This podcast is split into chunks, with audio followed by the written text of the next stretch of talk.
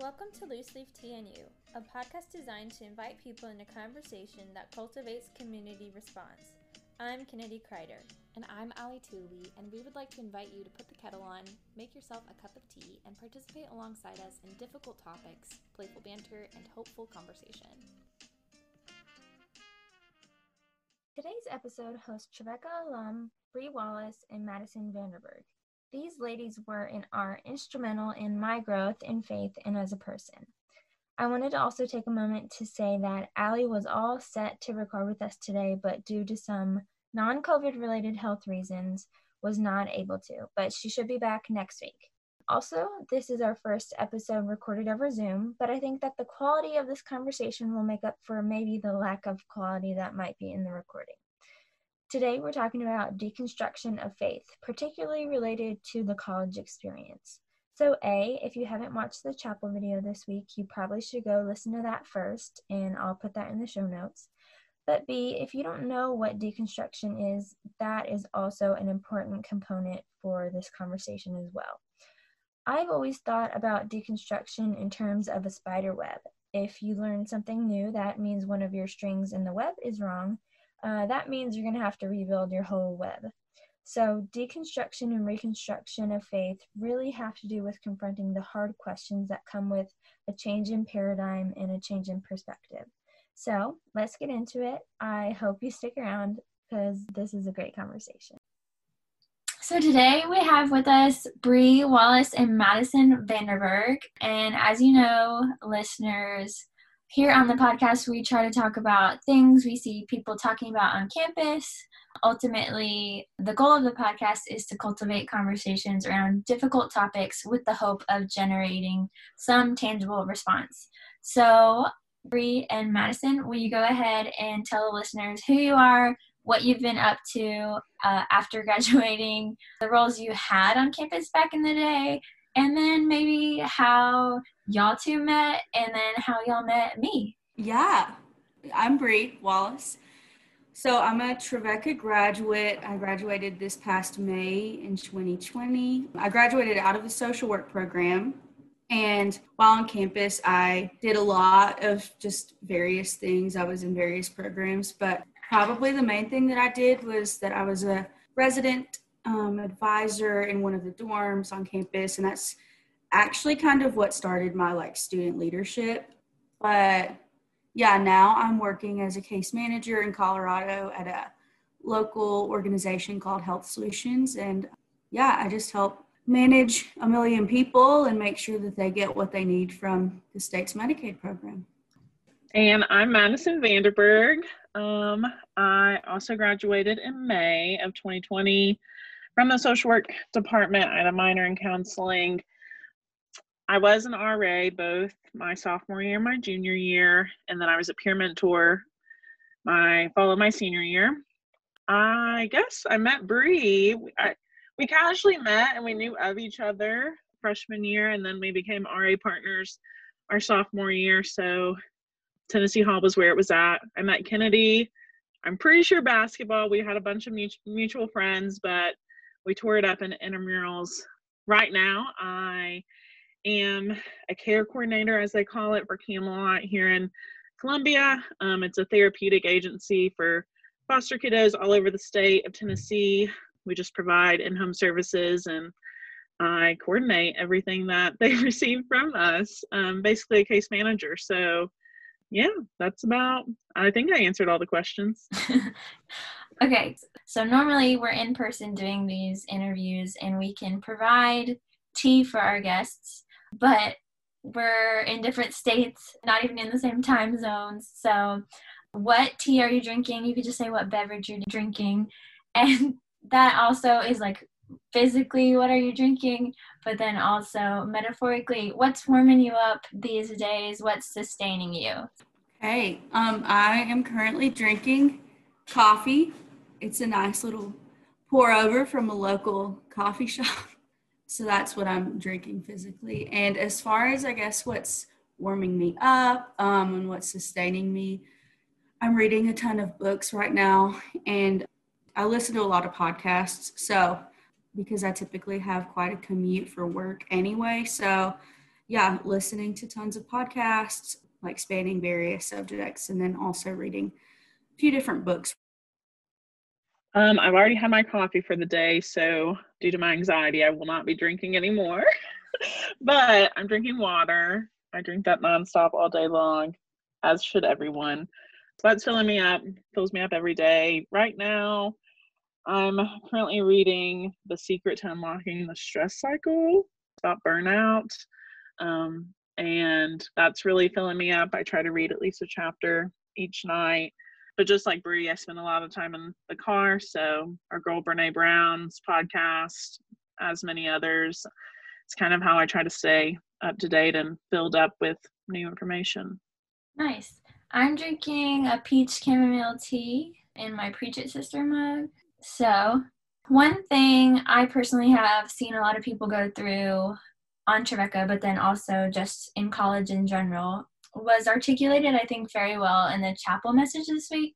And I know y'all are graduated and y'all don't go to chapel anymore, but one of your professors in your major was one of the speakers, and I texted you during chapel saying how awesome it was, and y'all watched the video later. And that's kind of how we came to be here right now talking about what we're talking about. I think that the chapel message this week was really transparent in a way that I haven't seen in a chapel message in a while. So, just diving into that, can you describe the tension you felt coming to Trevecca, wherever you want to go with that? Yeah, so I I guess I'll start. To be quite honest with you, I had no knowledge of what the Nazarenes were. Still a little confused about what they are. And just genuinely, I guess I was a bit nervous for maybe what my spiritual background looked like and how it would commune with others just because I really just had no understanding. I had no um, previous knowledge about what the Nazarene church looks like or anything like that. And I, I mean, I started going to church pretty consistently later in like junior high, closer to high school. And it's a very like charismatic church, very um, evangelical, just very like spirit filled. And so yeah, I think that just I knew that I was stepping into like a Christian environment and I felt confident about it and happy about it because I ultimately wanted that to be a part of my college experience. But in terms of the specific theologies that might like exist within the realm of Nazarenedom, I had no idea. And so I think that for me, there was a bit of maybe a learning curve for how to like freely show up. Yeah there was like that element of how to to engage spiritually and like still respect where i was and like the environment that i was in. And honestly like that's something that i never figured out in all four years i was still confused as to like really what it all meant and and how to fully show up. And i know that we'll get into this but our language for it is is my personal spiritual deconstruction. So. Yeah, I think I can piggyback on a lot of what um, Bree was talking about because I came back or I came from a very similar background where I felt like I was the only Christian at home. Of course, everybody in my family was like, ah, yeah, we believe in God. But I was very, very a Wednesday goer, Sunday night show up throughout high school. And so I felt very, very firm. And I chose Trevecca because I wanted to be close to home, but still engage in this like faith based academia setting. And I had friends that went to Trevecca, so I never really even made a big like I guess I for myself I didn't personally make such a big deal about the Nazarene denomination being affiliated. But I guess there was at some point that fall of freshman year, whether it was in chapel or in bed faith or at some point where I was like, man, I, this is completely different from what, you know, there's those same like foundations and there's the same like oh, it is kind of okay to raise your hand in chapel and, you know, things like that. I didn't feel so displaced as maybe some others do, but it was, like Bree said, it was a learning curve. It was, it just was, so, it was a different world that you felt like you had to step into. And then when exploring like churches, so you would have chapel throughout the week, of course, but when exploring like what church I wanted to attend in Nashville on Sundays, the the options were limitless, but it felt so overwhelming, and it felt like oh well everyone goes to you know the nazarene church or everyone goes to tcc or everybody goes to the belonging you know and those are kind of your options. But i still felt very like man i came in so strong and i think you know i have this impression of like well everyone around me should be a christian so why isn't why is there a hiccup? Why is there a mix up and i think like Bree said when we would or when we go into it later on about more of the like reconstruction and kind of naming that later on in kind of the second half at least of my college experience i think there came a lot of verbiage for what i was experiencing freshman year that i just didn't know. Do you, did that verbiage so i'm in the religion department so we get a lot of they kind of walk us through this process of deconstruction and renovation but i don't really have any file folder for what non-religion majors go through in this area though i know they also experience this deconstruction. So, did this verbiage come in classes or just in conversations you were partaking in outside of class? For me, I felt like it was kind of 50 50. I feel like in class, you know, especially in the faith, I was learning things that I hadn't learned in my very spirit driven, Holy Spirit, that's what we're concerned about. Like I the foundation I was lacking showed up in that way. And I loved that. I loved, you know, practically learning how, you know, orally the Bible was said and then it was written and kind of like the history behind, you know, this faith that I was claiming. I loved that. But I guess diving into the other classes where it was more more centered around the Nazarene denomination, it was like, okay, I'm getting half of this and then we're leaving class and then there's not a follow up and the people that already know kind of what this is all about they're just comfortable where they're at because they've been dreaming to come to the school their entire lives. You know like i just still felt i felt like i was getting some information but then i was like turning to people like Bree and turning to people that maybe came from a different denomination that was more i don't know charismatic even we could just say that to put it simply and saying like hey am i the only one asking these questions? Like am i the only one feeling uncomfortable? Am i the only one not putting the pieces together? Because i mean i was looking at it as like oh i'm growing my spirituality but i'm also getting grades. Like i'm also having to show up and perform well and do my homework and read this many chapters of our textbook you know even though that feels impossible as a freshman. So it, it, i don't know it felt like a little bit of both and i think that's where the dilemma came where it was like this is my academic work but this is also follower of jesus and it's there just wasn't that disconnect never kind of left.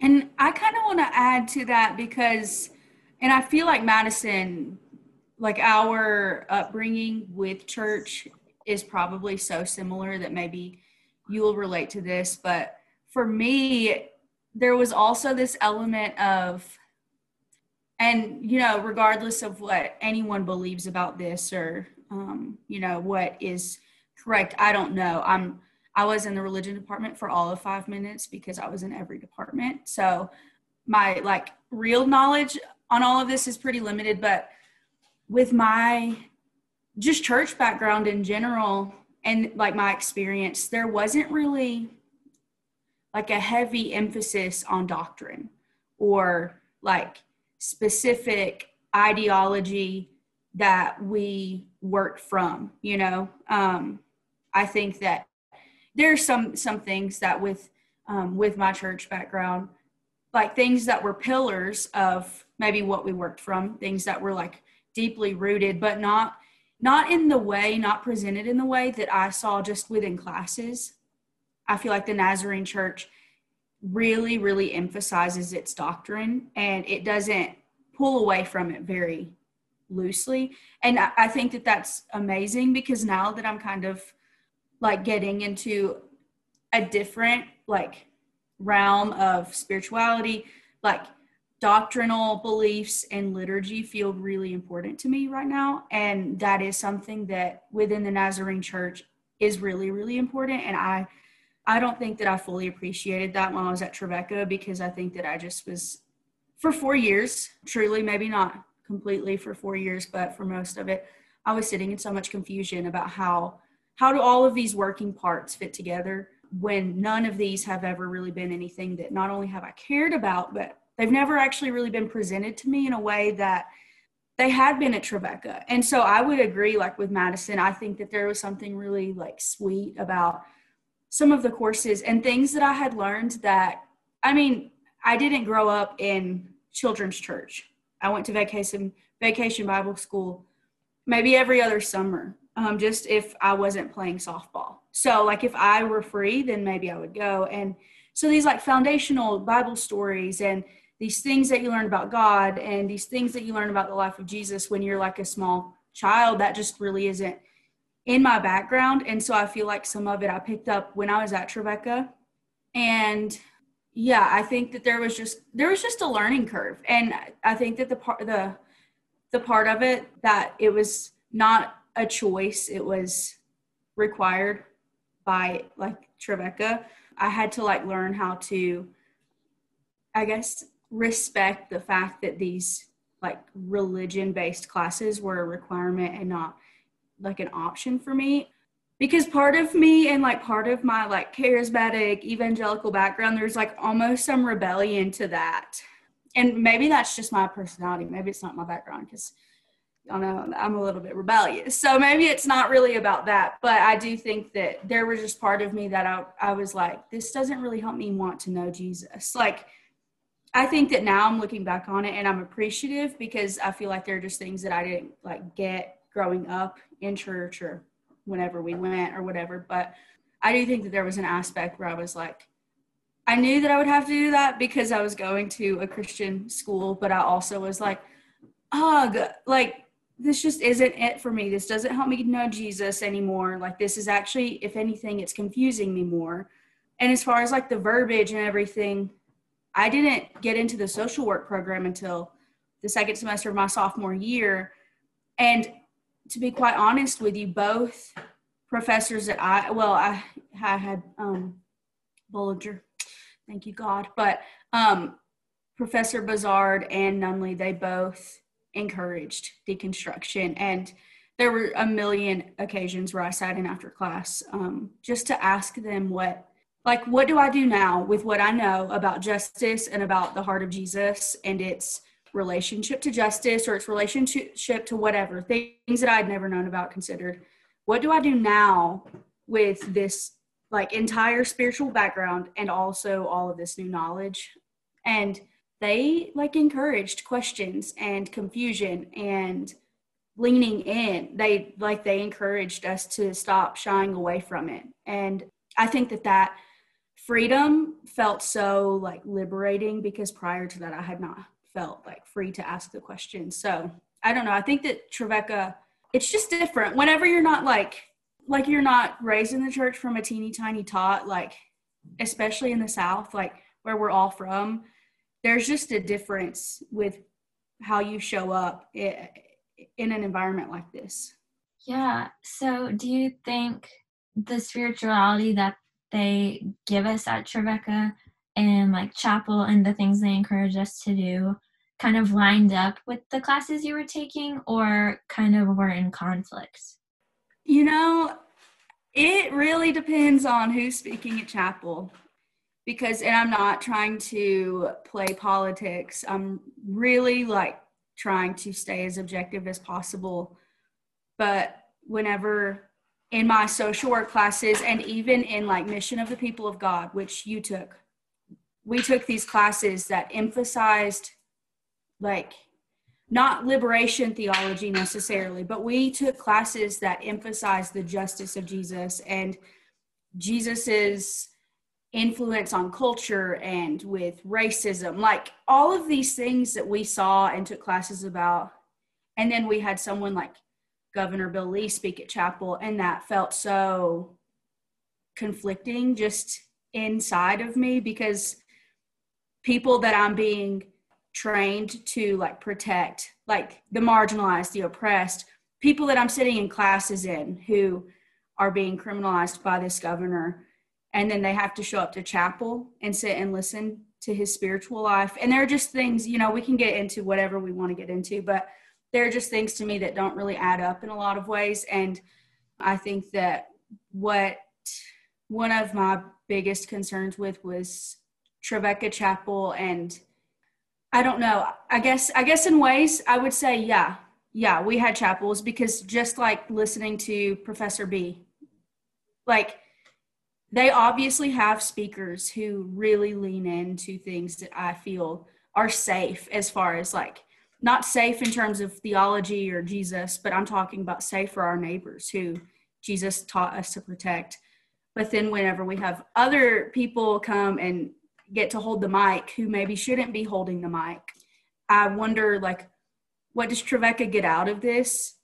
Like it can't be just that maybe somebody's friends with him, Dan Boone's friends with him, or whatever. Like it is likely that Trevecca might be getting something out of this um, because it's a system, it's an institution. So I think that I don't know. I think that it really just depends um, because there were so many chapels like services that I was like, wow, like propaganda came and just like thing. I don't know. I feel like Shane Claiborne, like Trevecca does a really, really good job of getting in like speakers and pastors and just really well known people who Diane Nash, like amazing people who like it's an honor and a privilege to sit and just listen to and be taught under.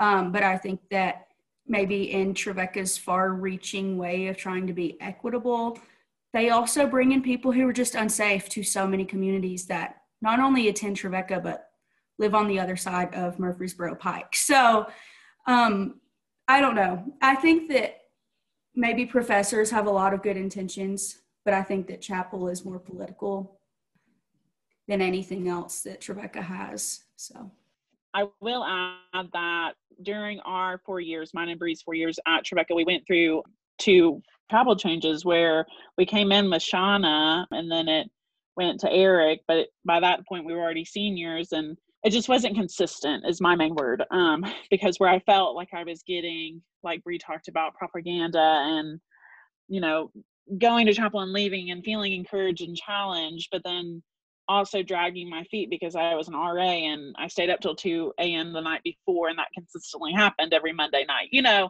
It just wasn't to be spiritually fed well it was like okay either go to chapel or i'm going to get a fine at the end of the semester. And it just wasn't a very holistic i don't know it just looked different week to week and i think maybe that is like our spiritual journey it looks different and i feel that even more so now as a college grad trying to manage everything it does truly look different each week but it was like like Bree said, there's still an institution part of it where like this is a requirement because you're attending here and you'll receive a fine if you don't come. Or we are trying to make things equitable. So you may not like this speaker, but maybe come next week and it'll be a better message.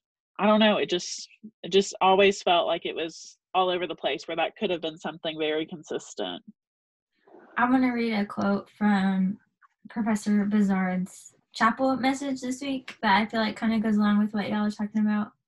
She said, This idea that God was concerned with the practical and with loving people practically was really new for me.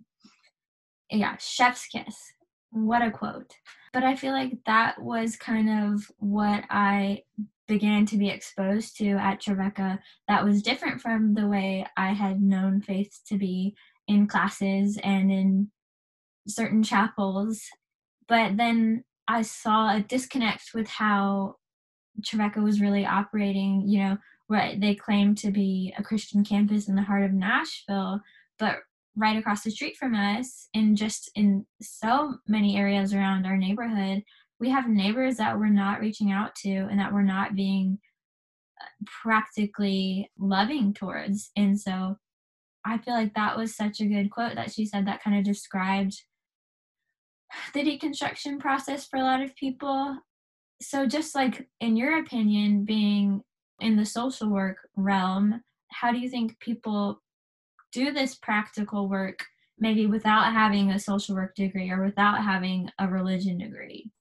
I mean, to me, and it seems so simple now, but I would echo what you said. Like, I didn't really know the practical pieces of Jesus prior to Trevecca and mostly prior to some of the work that I did while I was at Trevecca.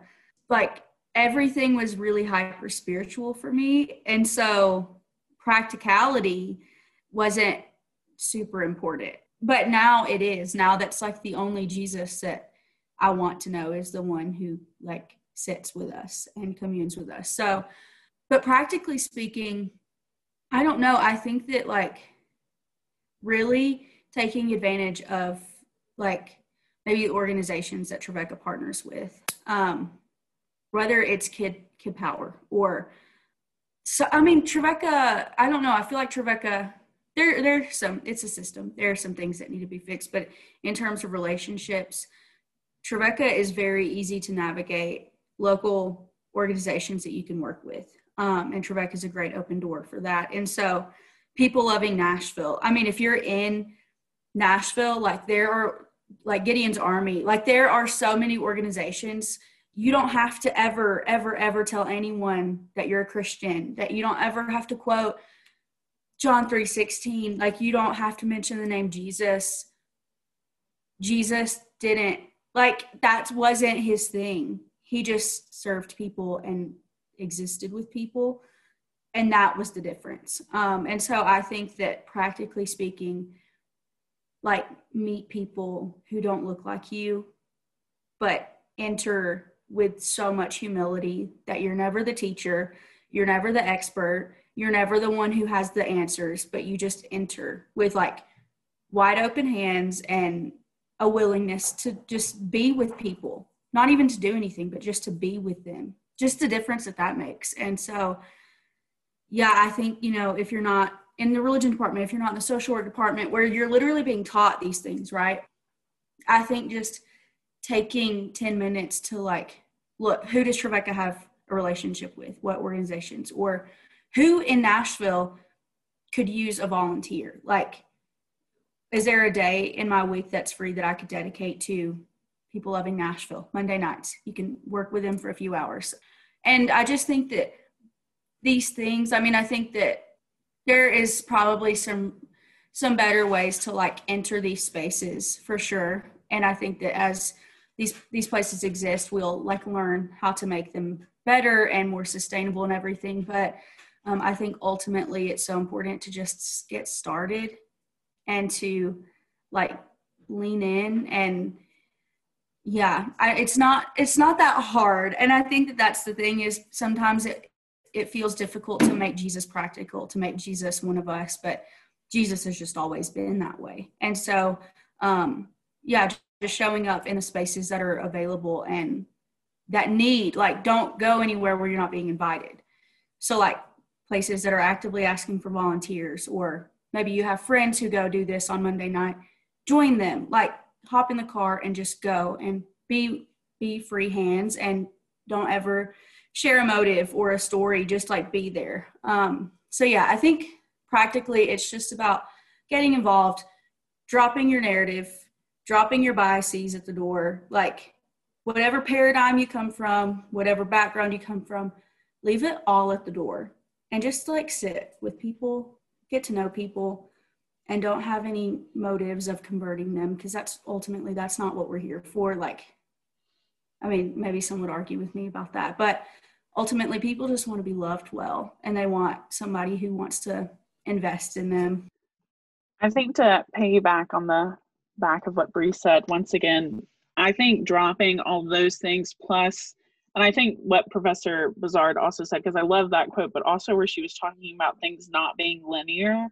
Um, I had this real big expectation and honestly, like demand for things to be linear for someone to hand me a piece of paper and say go do this and i had that in some ways i had internships i had um, you know choices and opportunities presented to me but i just still didn't feel like enough at the end of the day. But post you know undergrad i've really understood the part of it's just not linear and it's not it is the day by day. And i think Bree really echoed the you know outreach and ways to get involved but i would almost challenge like and to add on like the day by day like when you're in the library and bearing witness to the someone that is in there and is struggling and is reconstructing everything and not beating over you know these ideas of this is absolute this is you know, because, and not to go too far into it, but I was losing my grandfather the fall of my senior year. And it was almost like people just didn't know what to say. And not that people avoided me, but I did so feel, I felt so isolated on a campus so small where I had been a student leader, where I had been so actively involved and because I had to take a step back, I just felt like I was, you know, I had my people, I had, you know, people in um, student development like rooting me on and that pushed me obviously to continue my education, but it just it broke down so many walls that I felt like I had spent the last three years building up and the people around me had been building up instead of just letting that guard down and understanding that I can be a witness to some, or I can be a witness to someone's circumstances and someone can be a witness to my circumstances. And that can be enough for that Monday night. That can be enough. And then the next Monday night, I can tag along with Bree when she's getting in the car to go to People Loving Nashville. You know, it just didn't have to be so grand. It didn't have to be so eloquent. And I think that what we talked about earlier, like the church background of it had to be this super spiritual i feel filled up. I feel like i made someone's night. I feel like i served this person to the capacity that i could and now you know i don't know. That's the end of it. And it just doesn't it's not like that. And it's not like that after you leave Trevecca because we do have such a tight knit community where everybody knows each other but I just felt the lack of even just showing up for each other. So I think practically going through classes, going talking to my clients now, it's as simple as just having a conversation with someone and not having expectations, not like Bree said, not trying to convert them or challenge their beliefs or say like, "Oh, do you believe speaking in tongues?" Because I don't. Like, and having this theological debate about it while we're sitting in the calf, like that just isn't necessary. When in reality, like we all just want to be loved, we all just want to belong. Like, and I do think now stepping into seasons that are much difficult and you know in so many ways or just look different than it did when I was going to class five days a week and then had all the free time in the world. I just I find myself longing for the practicality. I found myself longing for, like Bree said, the simpler ways and tangible ways that were at our footstep during our time at Trevecca. And that if we, you know, seeked out those relationships with our professors or the people that were already doing the work in Nashville, you know, who would have known what could have happened? But I just feel like I personally got so caught up in my own head. And then it was like, okay, well, you're about to graduate in May. So thanks for your time. Thanks for you know, help you keep reconstructing everything on your own. I just want to add, Madison, that was so good. Um, I, Lord, I just like so much of that resonates with me. And yeah, I think, yeah, apart from everything, like the different organizations that I like plugged or whatever, that feels so important because I quit being an RA halfway through like my job and there i think that that's a thing that maybe a lot of people leave like that's probably one of the largest grievances um, about leaving trevecca is that people leave feeling more isolated than they did when they got there because there is this emphasis in trevecca's little small town culture that if you're not involved and if you're not on sga or you know in any of these other major groups on campus, if you're not an RA, your value starts to decrease. And so I start, I'm wondering like, so many of my residents who like, I, I could just see struggling or even just just personally speaking whenever i quit the ra job like i made a decision for my mental health and then found myself in more of a rut as a result because i like my value as a student diminished and there's something about being in a community that's supposed to look and feel like Jesus whenever your value is placed on your position, your role, your presence, and then this community kind of strips you of your dignity. It I think that that was such a heavy part of my deconstruction was because I was like this this really safe environment that should be the easiest place to know Jesus, should be the easiest place to love my neighbor as well, to feel like I have a like a sense of belonging and and worth and just like I don't know. It's it's interesting to me that in this community I also went through what felt like the hardest season of questions and these things that I have believed for so long. I don't even know how I feel anymore. And maybe, and, and I am so grateful for that. Um, now I'm so grateful that I've walked through that, that I'm processing, that I'm learning. But I do think that there's a lot there to be unpacked. And I almost wonder um, I, because I feel like I know so many more people who leave Trevecca angry and bitter and upset and sad and just frustrated that that was their experience than I do people who like are gonna keep showing up to homecoming for the rest of their life.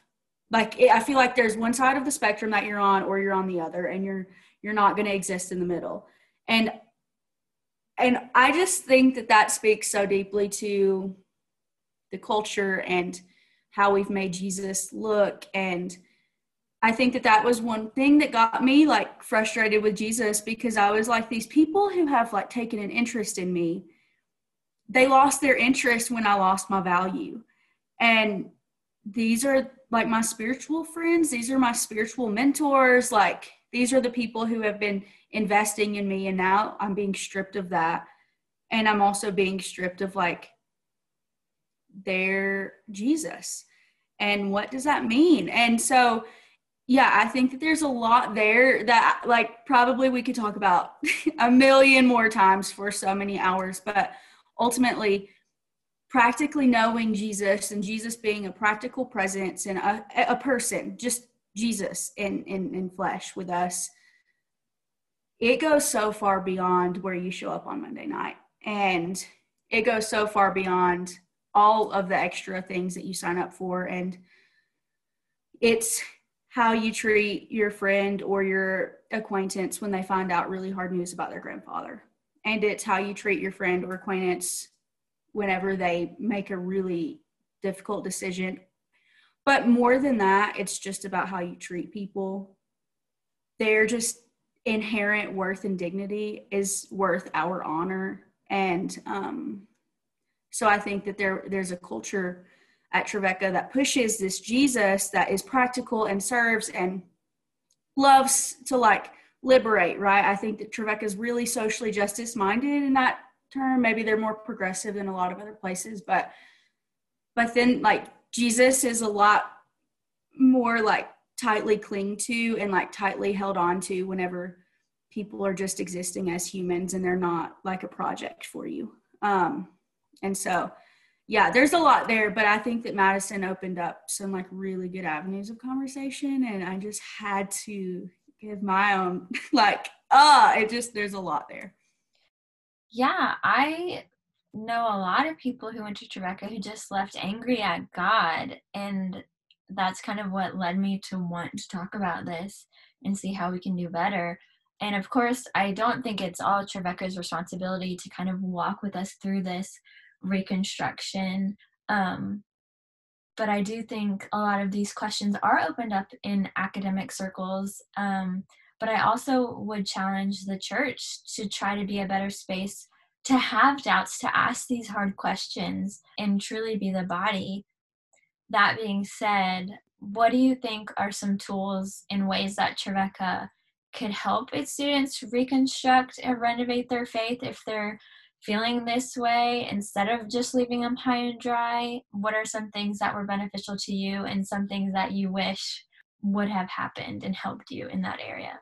I think to first start off, and again, we're a year, almost a year removed from um, the campus, so I don't know how things are now, but my biggest critique would have been chapel requirements um, and the lack of follow up as to why you didn't show up because during my hardest semesters, I wasn't waking up at 9 a.m. to go um, to chapel, but it was followed up with like maybe an email to Matt Spraker and then you paying $50. It wasn't, hey, what, what was your reasoning as to why you didn't want to come and worship? How can we do better? How can we better show up for you? Just that connection. I wish I would have had, and again, like you said, Kenny, it doesn't fall on, you know, I think that realm of the requirement does fall on Trevecca, but like people, whether it's our class chaplain, whether it's our all still our our all campus cha- chaplain like there just was never i wish i would have had the hard questions asked while i was there rather than me having to show up for myself or me having to talk to Bree at 1 a.m. while we should be sitting for a test, but we're having these hard conversations. You know, I think there's joy and there's, you know, community in that. And I think those are very valuable moments. But when we're being asked to, you know, attend so many chapels and we're being asked to show up in these ways because we are at a Christian university, I just wish, and I did, and I think I found that with my professors. I think I found that with Professor Bazard and Nunley, where you know I told them what was happening during my hard season, and they sent weekly, almost weekly emails checking in on me. But in the spiritual realm or the religion and you know that capacity, it was just kind of like, "Well, show up," or "Sorry about it." Like, um, there wasn't any follow up, and I wish that would have opened up and that would have allowed myself to give myself permission to say like this isn't a shameful thing that i'm not showing up to travel this isn't a shameful like oh i'm walking to the calf at 9.30 when everybody else is walking to Boone like i just felt like there was so many feelings around that and i didn't reckon with them until i was 23 and not wanting to wake up on a sunday to go to church. Granted we're in covid times but if this was a perfect world i would have i don't know i just wouldn't i wouldn't know how to ask those questions. And i think there's such a tangible way that Trevecca can better equip us and ask those hard questions. And there's people that are willing, you know, there's the counseling center, there's so many opportunities that, and or to give credit to going to the counseling center and attending an event as a chapel credit, you know, that would have meant so much more because I would have connected with Sarah Hopkins or whoever was there rather than having to sit in this formal setting when nothing around me was formal nothing around me was consistent nothing around me was really like showy or i wasn't excited to go um, but i would have found that connection. I wish and i would hope and that would be my one ask is that i would just for the people that were in my position or even much worse you know like that were going through burnout that were going through so many things instead of it just being a requirement maybe walking alongside them. Not to say I didn't have those people. I had Caitlin Sharps, I had my professors, I had my RD, but it just that sometimes that isn't enough, or sometimes that isn't, you know, it would have been nice to hear from somebody else. I don't know. And I don't think that's a big expectation when you're putting expectations on me to show up in certain ways.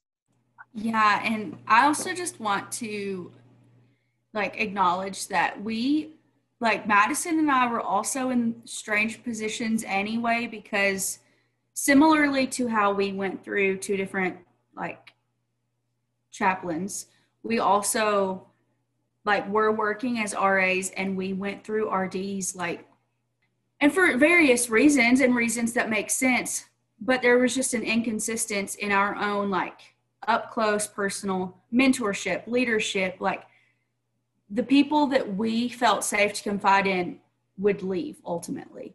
And so there was also this like, this just looming presence of the people who shepherd me and help me walk through this like part of my life are also on their way out. And so it's no, it's not like a sustainable practice, but um, I also want to acknowledge the fact that like at Trevecca, there are so many different faith backgrounds represented and there is no space for them. and I think that that is a huge thing that Trevecca really, really, really could lean into. Yeah, I feel like as I have like been going through this like deconstruction and I don't know, I've just been like reading a lot and, and listening to different podcasts that really just like hold space and honor other faith backgrounds that aren't just like Jesus. They're not just Christianity. And and I'm a Christian. And I feel so thankful that now I'm holding space for all of that, but I can't imagine being someone who represents a different type of background who is like required by the university to attend chapel with no conversation about their own like personal faith or like well maybe could we have a chapel service that like is a panel of, of people, of students maybe, who represent different cultural backgrounds, faith backgrounds, so that we can learn from each other because we're we're all in this community. And that's the thing too. I think that Trevecca really pushes and emphasizes community but our community is so diverse that we actually aren't honoring it because it's ultimately all whitewashed and all about Jesus. But that's not indicative or representative of the like demographics on campus. And so I think that and I think that there has been like I think that um different leaders on campus have really really really pushed for some inclusivity. And so that's not to like diminish their work. Um and like even while I was there, like the group Walden, like we saw some groups start forming and everything, and I think that that's really beautiful. But but I think that the university does have a responsibility to honor, esteem, hold space for people who aren't showing up with like lifelong Nazarene commitment, and um, and more so than that, I think that like within the required classes that we had, I really really wish that somebody would have told me that it was okay to disagree. It was okay to ask questions. It's okay that you're to potentially go through a season where maybe like you want to throw out everything you've ever thought you believed. And it's okay. We're going to walk through it. We're going to get through it. And you're safe in all of that. Um, I don't think that I ever felt that safety in like Trevecca like required classes. My social work classes are just a whole different thing. Like I almost feel like like the social work program is really not indicative of the Trevecca experience.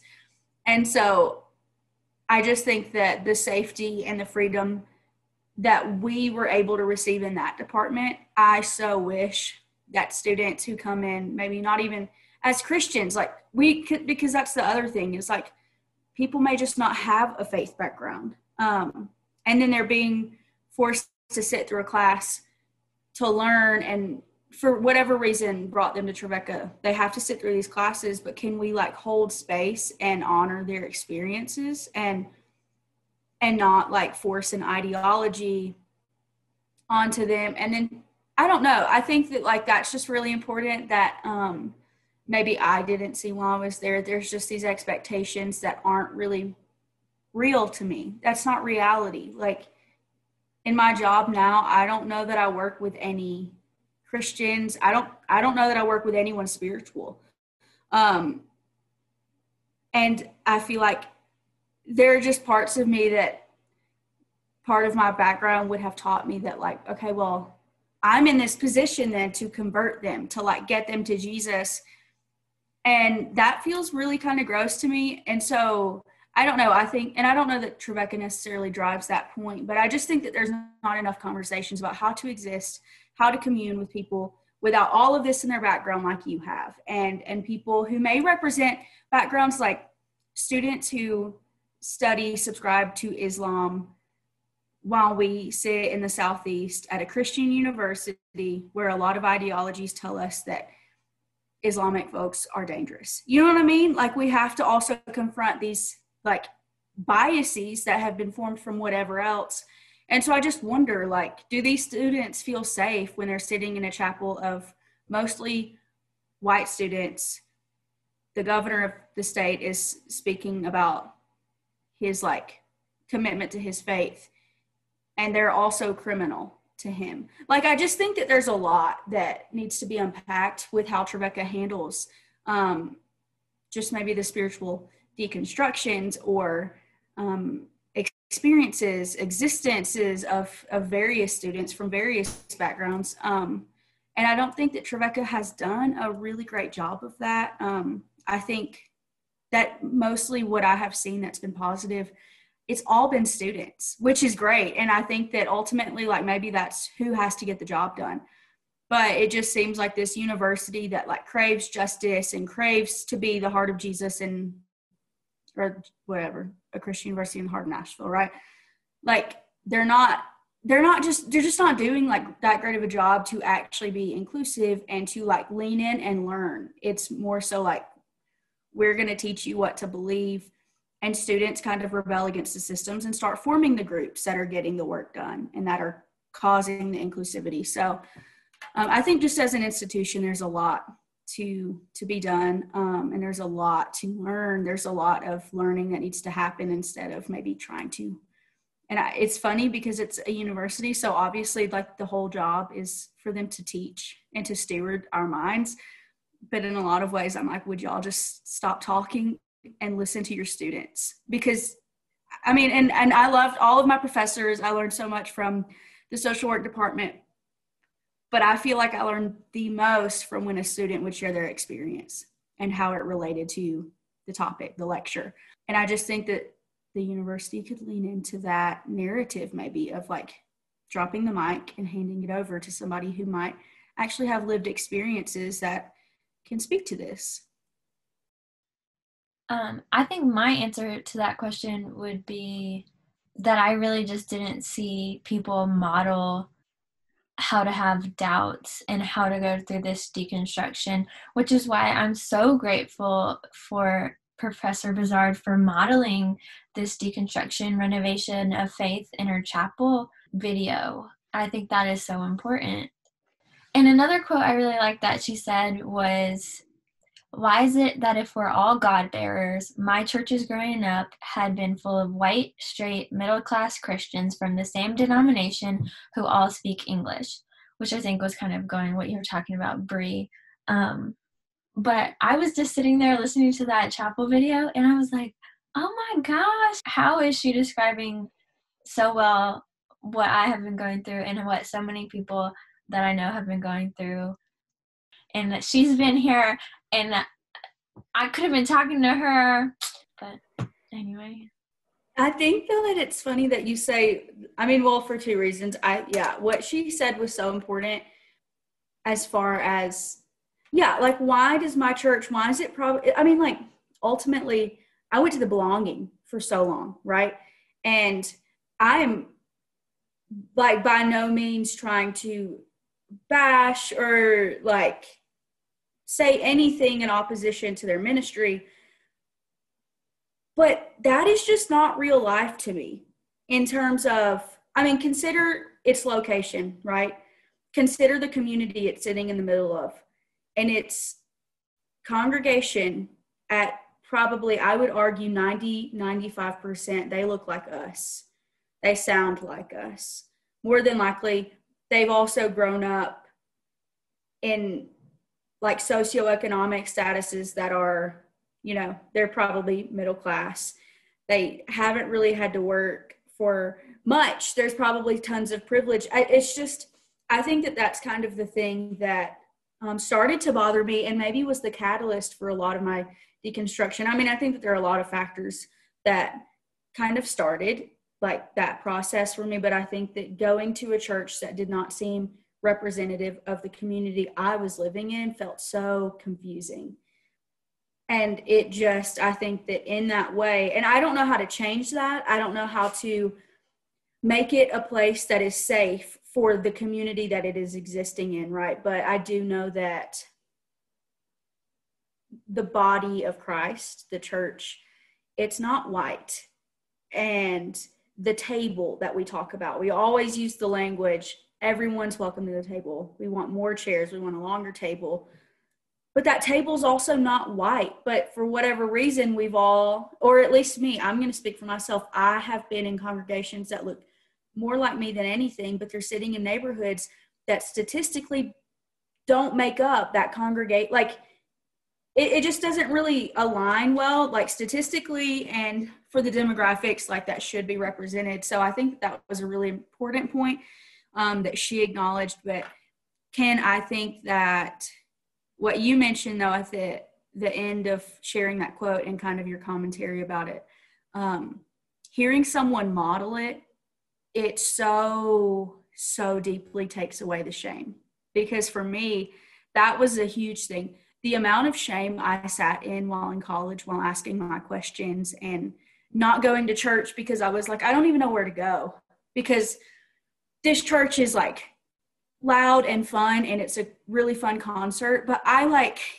i need something like that feels more real than this right and um and I need somewhere that doesn't faith shame me for not coming in with enough faith, you know, whatever that means. Like, and so um, I think that there's something really beautiful about having someone model the questions and having someone model the like wilderness of of what this is. And um i just think that there's like there's this own like or there's its own level of liberation in that. And i think that that's probably what helped me was um having friends who were a bit older and i won't name drop but there is there's someone that we all know.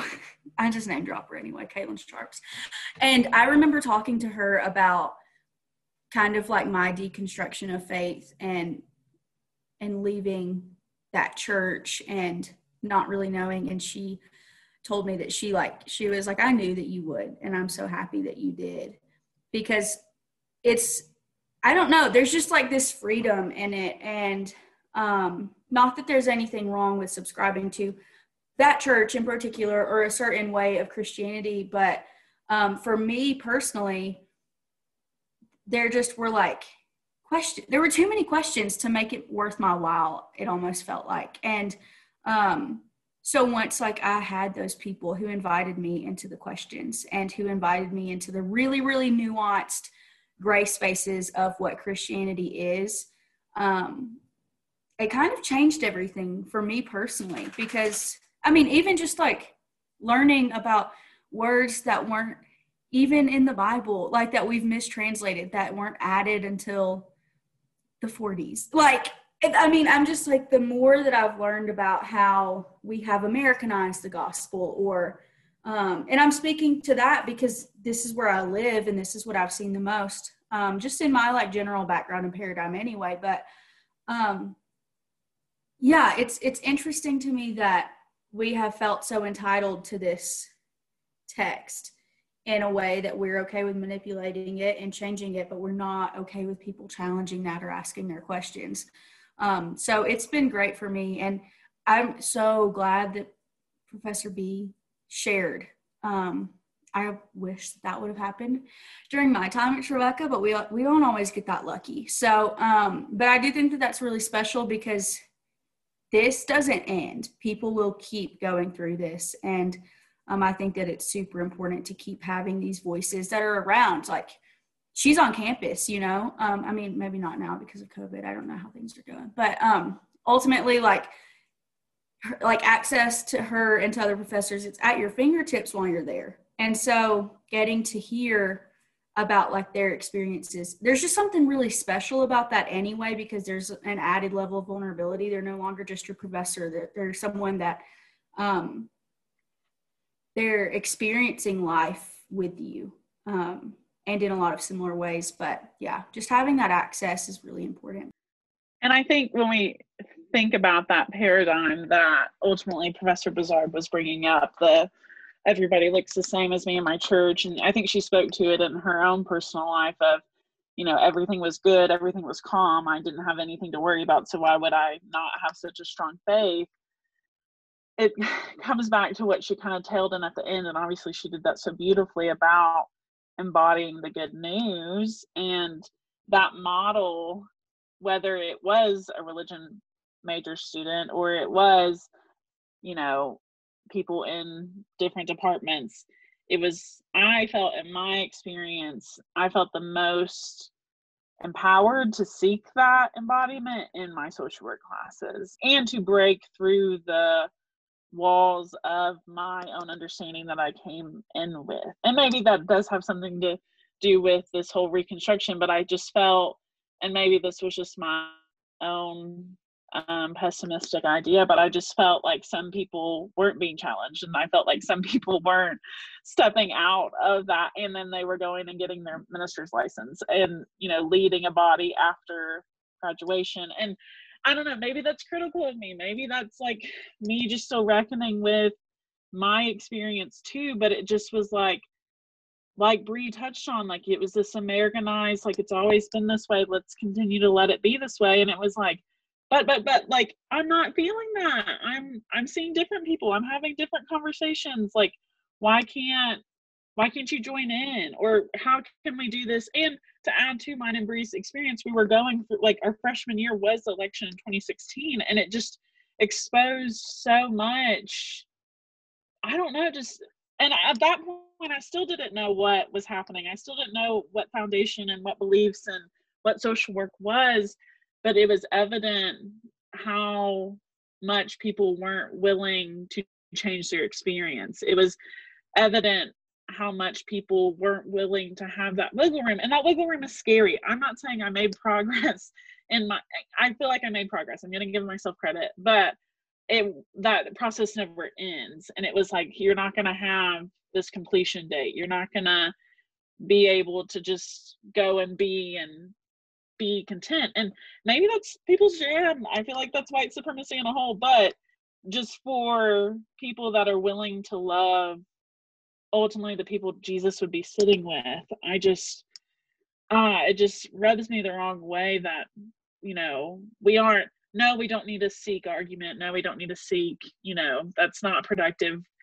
But seeking to understand, seeking to be slow to anger, seeking all these things that we read about and we hear about, it just it doesn't show up and that model isn't there or if it is it's in very small glimpses and then it, the moment's passing you know we have this inspiration like oh i'm gonna go change the whole world or i'm gonna go um i don't know for an RA, like I'm gonna go talk to all my girls on my floor about this really important thing, or I'm gonna throw this event that is very impactful and would make a difference. But in the reality of things, we are people and we're messy, but that doesn't excuse us or justify our lack of intention behind it all.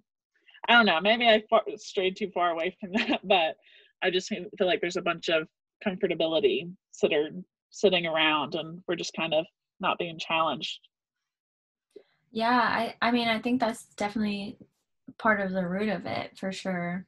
I feel like we touched on this a little bit, but I just wanted to like ask it. What was your experience in deconstruction at school and now in the real world? So, if you feel like there's anything you haven't talked about about it, I want this to be the opportunity. Yeah, well, I think that what Madison just touched on was kind of the this definitely was the catalyst for me the 2016 election and the church's response during the last four years, that has been everything to like, I guess, blame for this like deconstruction. Obviously, for my my own personal growth, I'm thankful that it happened. But yeah, I think that the 2016 election and watching, you know, students at Trevecca who are dreamers like respond tearfully and fearfully and just with all of this anxiety and churches that I have like sat under ministries that I have learned under um, and that I have given money to and spent time like craving their influence and their just just their knowledge. They were so, so heavily behind the last four years. And they were overtly clear that anything else was demonic and just, and I mean, to be quite honest with you, like, I think, and I, I would argue, and I think a lot of people maybe now would, but I think everything's political. I don't think that we can ever strip politics away from things as long as people and systems are involved, right? So, but the last four years definitely can be that is my catalyst. That is the root of this deconstruction. Where I'm at now with it, though, I think that because I finally felt the shame factor wear off because ultimately I love Jesus and I want to know and be in relationship with Jesus. And I think that that's such a misconception about people who go through deconstruction. I think that people think that people who go through deconstruction were never strong enough in their faith, they were never committed enough in their faith. I would argue the complete opposite that actually I'm so committed that I'm willing to sit in a really dark and lonely, isolated space so that I can get away from things and get to know Jesus. So for me now, I mean, like I said at the beginning, I'm constantly reading books and the Liturgist podcast. here's the plug for it. It literally has completely shifted my mindset surrounding not only Christianity, but just like the safety of deconstruction because I didn't think it was safe. Prior to that, I felt like if I asked a question, that was the product of my own like unwillingness to have enough faith or just like that whole like faith healing idea about things like i personally have struggled with mental health issues. And i i mean and maybe that's the paradigm i'm from. Maybe it's the like geographical region that i'm from. But instead of there being acceptance and safety and space to explore ask questions struggle it was pray more lean into god more stop listening to that rap music that you listen to. You need to be listening to Bethel only. And now I have um so I don't know. I think that there's just a lot that played into it, but I think that the like pinnacle of it all was really the 2016 election and the church's response. But like I said, now I'm in a place where I I like you can't convince me otherwise as far as whether or not I love Jesus. I know that I do. I know that I'm a Christian. It looks so much different for me now and it doesn't look like the hyper spiritual version of me that once existed but it looks more like knowing jesus as simple and not so. I actually told one of my friends this the other night and i think that this pretty much has like it sums up my experience now but ultimately i said to her i was like it feels like jesus feels so much re- more real to me now. Like he's not in the air. Like i always felt like Jesus had to be lofty and super spiritual. And if there wasn't glitter and gold falling from the ceiling, then it wasn't Jesus. But that's just not who Jesus is. I mean, it's so interesting that that is kind of what we've painted him as, as this like king enthroned in gold and purple and but Jesus is in like dirty robes and in sneakers and he's wearing Cortezes with me and walking with me and living and yeah so I think that it's it's kind of funny that it took a deconstruction for Jesus to actually be humanized for me but I think that ultimately that's kind of what the deconstruction has been instead of this like know like I I'm not this isn't me like diminishing the lordship but I think that I, I mean, there's a song by United Pursuit, but it, it says like, I'm looking for a savior. I can see and know and touch one who dwells within the midst, midst of us. And ultimately, I think that that's kind of what I've always wanted, but being in a community of people who are like, if we're not jumping high enough and singing loud enough, he's not going to want to be close to you. But now I'm, I'm like, I feel him more closely on the days that I'm like, I'm not singing a worship song. I'm not praying. I'm frustrated. I'm confused. I have questions. And it's funny that now that's when I feel the most safe to commune with Jesus. And so I think that that's kind of what it looks like now. And I would like credit the liturgist, Rachel Held Evans, like so many amazing people who have done this and they've walked through this before us before me and now like maybe the tools that they didn't have i get to benefit from their experiences which feels really really special and just privileged but um, i do think that like reading like searching for sunday helps it like resonated with me in a way that other things just haven't. And yeah i think all of these things have helped me humanize jesus and learn how to like make my everyday look and feel I don't know. I just like want to hang out with Jesus, but I don't want it to look so much like having to do a short-term mission trip and colonize a community to feel the presence like cuz that's not what it is. So yeah. There's a lot there. There's a lot there. Madison, please jump in. oh, Bree, that was such a good response. Comparing college to now, I think while sitting in my dorm room and asking all the questions, I was picking up my high school Bible and hoping to feel something special or going to worship service and wanting to feel the same like divine experience that I felt at 15.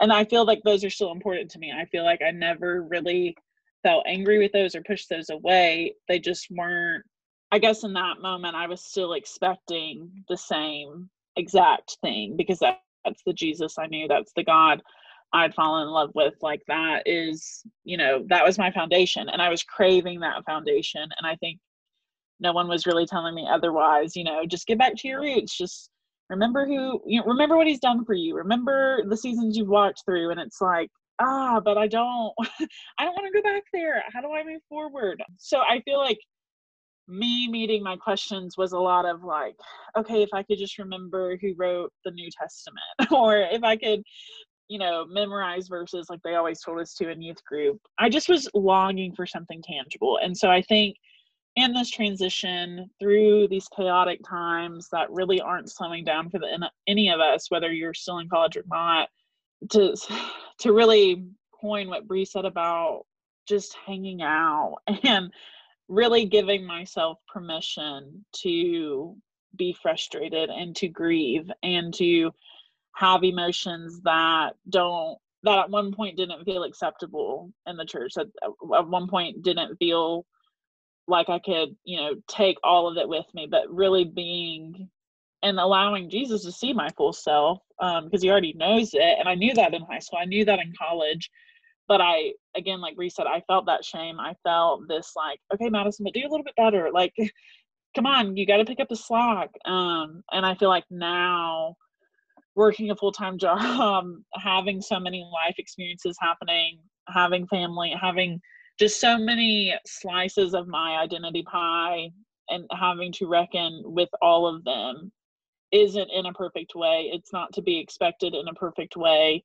Jesus doesn't expect them to be in this very, um, you know, perfectly plattered um, Sunday brunch. It is more like the Tuesday night when I can't fall asleep because my mind's racing. It's the grief that I do feel from experiences that don't feel fair. I don't know. It just it it it's allowed me to, or I've allowed myself now to maybe even think of a Sunday walk um, instead of sitting down and listening to someone preach at me. Um, a Sunday walk in the sunshine being how I experienced God that day. And I think I learned that from Sarah Hopkins. I think I learned that from Amanda Bradley and other people who encourage those kind of alter- alternative ways to experience God because we were actively doing that in our classes. But just being creative with how and not putting a box on everything. And I know that's cliche to say, but really, really fully giving myself permission to, you know, if it's okay if you haven't picked up your Bible in a month because Jesus is still here to experience what you have for him today or what's going on or can sit with you in this without you having it marked out in a pretty outline of the ways that he's going to follow through with his promises. You know, like it just it doesn't have to be complicated. And I think that's what this reconstruction and just kind of faith journey. I don't feel like it's gonna, I don't feel like I have an end date either. I feel like in college, I was like, man, like, you know, my youth pastor said when I become an adult, it's just to be harder. So, what am I to do when I am in the workforce and, you know, building so many things around me? But just not putting a timeline on any of it and being present and being willing to challenge things that or reckoning with things that do come up for me when I'm like, oh, I didn't like that, or oh, why did I ever feel that way? You know, I don't know. Just the main words are permission and creative and alternative, and not in this like, oh man, she just really doesn't love Jesus because she's not showing up in this traditional way. It's in this way that feels so much more intimate and loving and the kindness of the Lord showing up because I'm allowing him to rather than pushing back this narrative or rather than accepting this narrative of it is only linear, it is only in the camp um, experiences or the worship nights or the moments in the dorm room where I'm just begging God to talk to me. I just want to say you can totally edit this for time if you need to, but I just want to affirm what Madison said. Whenever you mentioned that during there like maybe maybe this isn't necessarily how you said it but what i kind of understood from it at least was that during this deconstruction there's almost this like knee jerk response to revert back to like this is what i've seen. This is what i know that i know that i know. This is what i've experienced. And i think that i heard from a lot of people like but look at what Jesus has done, Bree. Like, look at what he has done for you, for like people you know. Like, so you know that you're not like, like you, like, just try to remember this, go back to this. And I think that there's a level of that that, yeah, I want to always acknowledge and honor because, yes, I totally believe that there are like moments like from so long ago that I'm like, yes, like look at what God has done. But like my whole struggle and wrestle with the deconstruction was that I wasn't trying to revert, I was trying to grow. And part of that growth was choosing to not revert and to not like only look at these good things because ultimately that's just not like and and I'm sure that people want to argue theology all day. I know that they do because I went to Trevecca, but um, just kidding. That was a little bit shot out, but um, I just you know I think that I've kind of changed my perspective about God. I'm not saying that God doesn't want to bless people, but I think that's like really privileged to look at the blessings of God whenever I don't know because I think we can get into a whole a whole conversation about um, is this like the favor of God or are you just like privileged and you have money? But um, ultimately, I guess what I'm trying to say is that I think that there is a lot in my background that I'm like, I know that that was Jesus and I know that other things may not have been, but I spiritualized them because that was what I knew to do. And in the deconstruction, I didn't want to do that anymore. I kind of wanted to call a spade a spade, you know? Um, and I think too, like, I started reading Richard Rohr and some of his work and just like the idea of the universal Christ and the divinity of the universal Christ and the divinity of Christ in us all. It's kind of really reshaped my mindset about just a lot of things. But um, yeah, I think that what Madison touched on felt really, really important because I think that a lot of people who are experiencing deconstruction maybe go to leaders who don't affirm or hold space for that. And then those leaders are like, hey, but remember like that time at camp when this happened? And it's like, well, was that Jesus or was that like a rush of endorphins during a really exciting worship night? Um, and we can argue the science behind it. Like, there's a lot there, but I just think that we have to start honoring the lived experiences of people and we have to honor growth and change and new perspectives. Um, and that's just kind of like been such a theme for me, like in the aftermath of the deconstruction. Wow, I have so loved getting to talk with y'all about this topic and get to see your little faces on the laptop screen. I think we're going to transition into the rapid fire questions. So, okay, what is your favorite building on campus and why? Oh man, uh, I would honestly say Tennessee Hall. I'm not. I'm not. That's not the RA in me. That's not the moments that I cultivated there, and the tears I shed, and the hardships we went through, and the space. Honestly, that allowed me to do everything that I did throughout college, and, and it was a safe space to go to at the end of the night. Um, that would have to be my favorite. Yeah, it's it's hard for me because I got to be honest, I can't really remember the names of so many of the buildings um, during this season um, for for just different reasons. but um, I would echo that. I really, really, really attribute all of the good things and like, well, I mean, you know, some some hard things that happened in that hall as well, but like so many beautiful conversations, so many friendships. Um, really, really, really awful and hard moments that happened in that hall during my time as an RA that completely re like imagined my thinking and my experience. And so um yeah, for all of the good and the bad, I have so much honor and respect for my time in that building with my people. And for the commuters that don't live in dorms, we hit up the community or the commuter lounge our yeah, year. So so to take it out of the dorm realm, we we definitely had a ton of lunches in the bottom of Mackey. That's the one. okay, if this week was a candle scent, what scent would it be?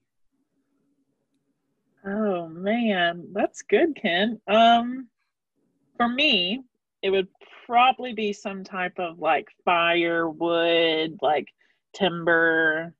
Um, just because it's been a little gloomy. Um, but I feel very much like the fire is still burning. I just don't always see it. So, um, maybe that's a little deep. I don't know. I'm a I feeler, like, so deep. sorry, sorry, but I just yeah, it's just been a hard time. But I do feel like the ashes and everything else that are still kind of lingering. Um, yeah, I don't know. I didn't really mean to go that deep. That was the Holy Spirit. Sorry. Mm. Um, I'm really kind of annoyed with you because that's kind of what I was gonna say. Not for all of the. We're the same person, Bree. Wow. I just um, I was just recently in New Mexico and just kept smelling fires and got to sit around a fireplace and that felt really special. And I have a candle that kind of smells like woodsy and like sitting around a campfire and literally it has been burning and so that has wow madison Yeah, whatever. yeah Okay. Um, favorite song to sing in the shower. I would have to say Lizzo um, and her song Juice, but but only the version with Harry Styles on it because that one is just extra spicy. Um, and it just yeah, it gives me a bunch of energy. I have two songs. One of them is more like fun and spicy, and then the other is just a song that I heard at a, a United Pursuit worship night. And I couldn't find it for so long, and it's because it's not their song. And then when I finally found it, I freaked out, and so I listen to it every day. Um, but the spicy one is Liberated by DeJ Loaf, and um, who else is on it? Leon Bridges. So love that one. That one's really fun. But um, as far as the other one, it's No Greater Joy by Common Hymnal. So Cool. Okay. So, you know, I said this at the beginning, but a big goal of the podcast is having like a tangible response in activism. And so, um, a question we always ask is what was the moment you knew you had to do something? So, that moment where you went from inaction to action about whatever you're passionate about or anything you want to go with that question. I really hope I'm answering this question correctly. Um, I guess for me, honestly, like something tangible that like actually, I don't know, I actually did something about um, when I was in college, and Madison did a similar thing. But when I was in college, I started to like learn so much about human trafficking at like the local, state, like national, international level, um, and like the different forms it can take and everything. And um, I just kind of sought out avenues of how to, I don't know, do something about it. And I ended up like getting the opportunity to um, go to one of the red light districts in the Philippines. And we helped like get women, we like actually got women out of the sex trade, um, which was kind of insane. So, um, I don't know. I I think that that's probably like the most amazing thing that like I've had the like the privilege and honor to be a part of, just in terms of like what activism has looked like. I mean, there have been other things, but that feels super special to me. Man, there's so many instances. Not that I'm constantly doing active work, not to hype myself up, but I feel like early on in college, I think it was the September of our sophomore year, and um, there was the DACA march, and I had never, ever, ever protested. I had never, I didn't know what it looked like. I was scared out of my mind. Um, but just to be hand in hand with people beside me that I loved and cared about, and doing something that I felt was so important, and that being a tangible way to show up in it.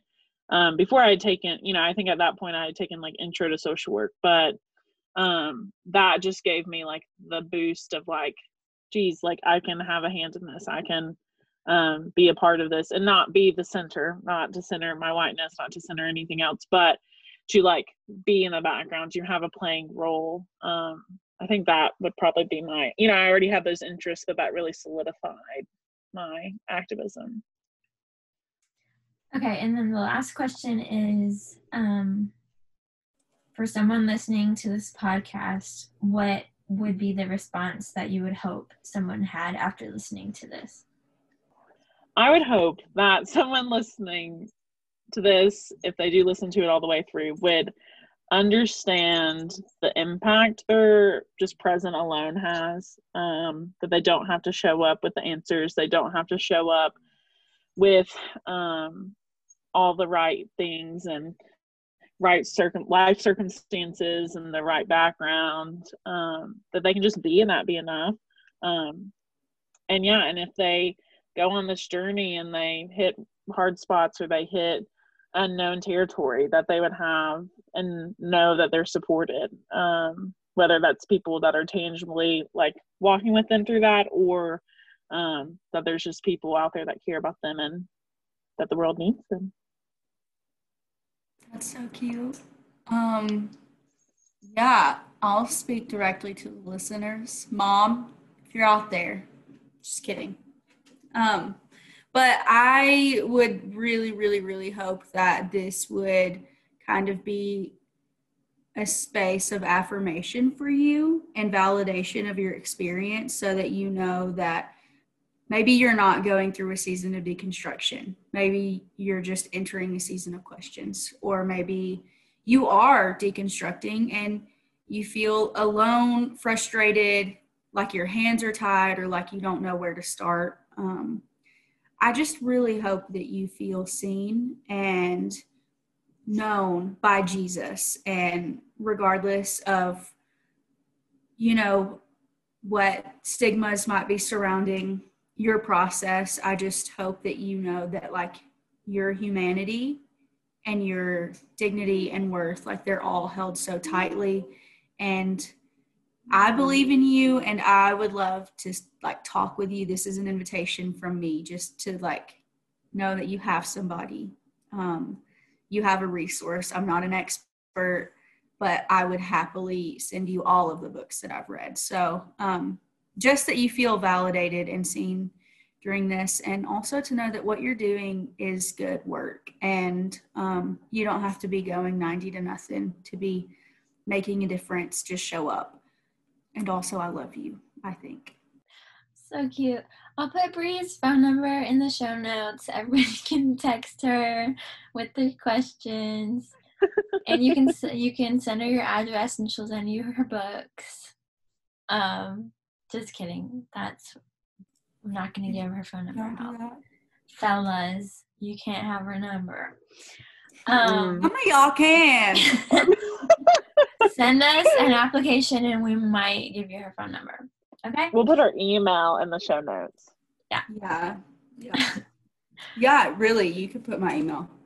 The Jamaican one, though, not your real one. Okay. Yeah, I have no access to it, so it would be the least helpful oh my gosh. Um wow, what a good conversation. Thank you so much for taking some time out of your busy, busy adult schedules.